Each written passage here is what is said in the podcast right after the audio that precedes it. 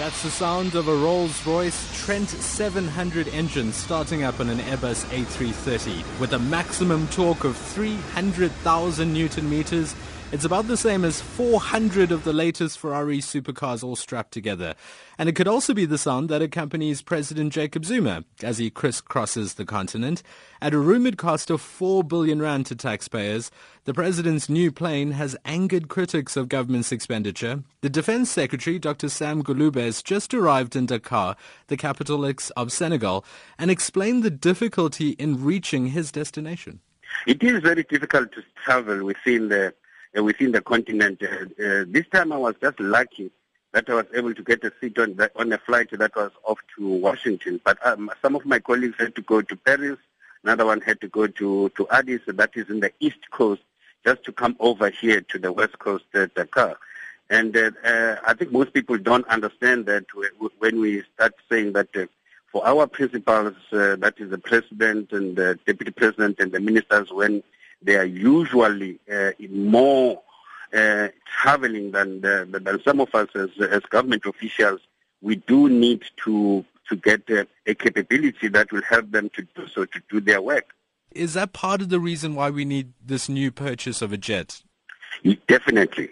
Uh, people don't understand that in order to go there, to grow the South African economy, the South African economy, economy will never grow until we are open up uh, to more markets in Africa. Africa is our base. Africa is uh, really the foundation for the growth of the South African economy.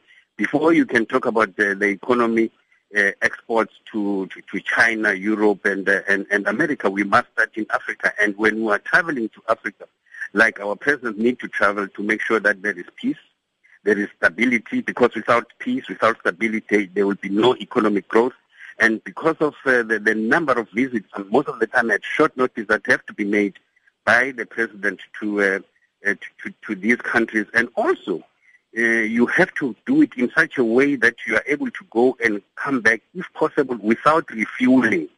Uh, right now, I mean, we're all talking about that uh, Russian airline that uh, went off the skies uh, in, in Egypt. Of course, we don't know what happened, but there are some uh, even discussion that something might have gone to the engine, which means that might have come to the fuel. So you will be increasing the risks uh, of, of, your principals if you are going to these countries without enough fuel to go in and out without refueling. And how would you pay for it then? I mean, are you going to pay cash, lay-by, lease? I mean, how do you pay for a plane? uh, you are right. You, you, you then develop a finance model for yourself. If you remember the last time we had the, the strategic package uh, for the acquisition of uh, uh, the fighter jets, the helicopters, and the frigates and the submarines, we had to work with the National Treasury, and the National Treasury, the experts in the National Treasury, advised us in terms of how best uh, we could, uh, what, what, what, what is the best financial model that will be most cost effective, and that's what we will be looking at. So there's there's no decision as yet in terms of that funding model. That funding model will, will be based on the information that we receive. And that was Sam Gulube, Doctor of uh, the Defense Secretary, confirming now that Armscor is res- requesting information from people who may be able to supply a jet for the president. The specifications for the aircraft reportedly include a private bedroom suite, a bathroom, a conference room, and space for up to 30 people. Someone else with information on jets is military analyst Helmoed-Romer Heitman. Helmoed, thanks for joining us. Good afternoon. Hi, good afternoon. Uh, so you were also meant to be in Dakar today with Dr. Gulube. In an emergency, would it be easy to get there?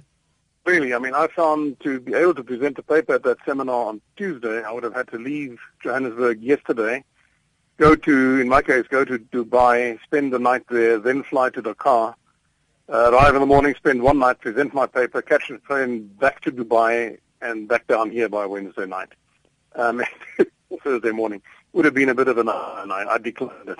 Hmm, I mean, you're on the record, uh, Helmoed, as saying that if government has to buy a plane, which it tells us it has to do, then this must be a multi-purpose plane. Now, I put that point to Dr. Gulube. Here's how he responded. The, the, the analyst, Helmoed has indicated that it would be more, maybe more cost effective if it can do A, B, C. And uh, uh, sometimes it's possible to do that. But sometimes, uh, for instance, if you talk about a, a medical evacuation, if uh, the plane is off on a, on, on a trip and you have a, a, an aeromedical evacuation necessity that comes out immediately, are you going to call the, the plane off air and then to come and, and do that aeromedical evacuation or you need another one for aeromedical evacuation? So those are all the issues that uh, you have to uh, look into as you decide what kind of capabilities you need on board. Helmoed, is he right? Can this plane only serve a couple purposes? Uh, no, basically, depending what you buy, it's a, it's a, large empty metal tube that you can stick all sorts of things into. I know one Air Force, for instance, bought the, the Airbus multi-role tanker transport, the A330. They apparently, of the, the, they bought several, they bought several tankers. One they've semi-permanently fitted as a VIP aircraft, can still be used as a tanker. So obviously the Prime Minister wouldn't then be flying in it when it's doing the refueling, but they can quickly retask it. And if that aircraft is down for maintenance, they have a, a slightly less plush VIP system in modules that they can install in one of the other tanker aircraft.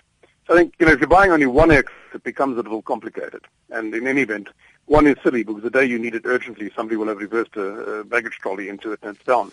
We've already had that problem with the one and only BBJ. Uh, um, but the minute you go beyond one, say, to two aircraft, then you can you start becoming flexible, and you can use them, as Dr. Gulube said, for aeromedical evacuation, for evacuating South African citizens from a country that's unraveling, to fly emergency teams to a country after, say, an earthquake or something. The Air Force did in the past with its Boeing 707s.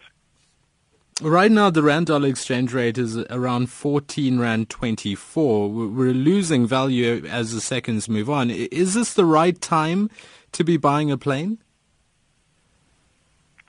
Look, I mean, ideally we should have bought it when it was a dollar twenty to the rand, but then the aircraft will be overaged by now. Um, it's, it's hardly the right time with the, with the rand so weak, but I don't I don't know any more than anybody else does which way the rand is going to go. It con- could continue sliding, it could recover. Um, if it recovers and we buy now, we're going to feel a bit silly. Although, of course, we'll be paying in then currency when it actually gets delivered. So I don't think there's such a thing in this case, really, as a right time or wrong time. Um, I would only stay with my argument that it, we need a, a multi-role type aircraft, ideally not one but two, so you can really be flexible. And that we need to be intelligent in what we buy. For instance, let's buy something that is already operated by SAA. Then you can lean on them for the technical support, training, and even use some of their crews as, as reserve officers. You don't have to establish all that within the Air Force, which, which will greatly reduce the cost impact of, of an acquisition like this. So that's timing really, if South Africa intends regional role. And I think in terms of our own economic development, we need to play a regional security role. Then we need the sort of ability to move around Africa and get back without refueling. And then we need the aircraft. And delaying it by a year or two in the hopes that rand will recover isn't really going to make much difference. Just a quick one, and I'm glad you mentioned SAA because we often get a, a reply right now on stories like this that people say the president should just use SAA. Is that a practical solution? Well, it, it can be if the airline happens to have an aircraft flying on the particular route and happens to have seats vacant. I don't think we want a President Mugabe situation where President Zuma needs to fly somewhere and the passengers get kicked off of a scheduled flight and it's diverted somewhere else. Uh, that would not make him very popular. The other thing is, of course, that SAA does not have scheduled flights to lots of countries.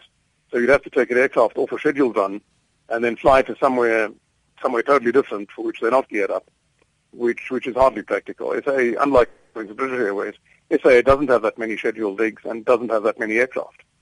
Military analyst Helmoed-Romer Heitman, 24 minutes after 12.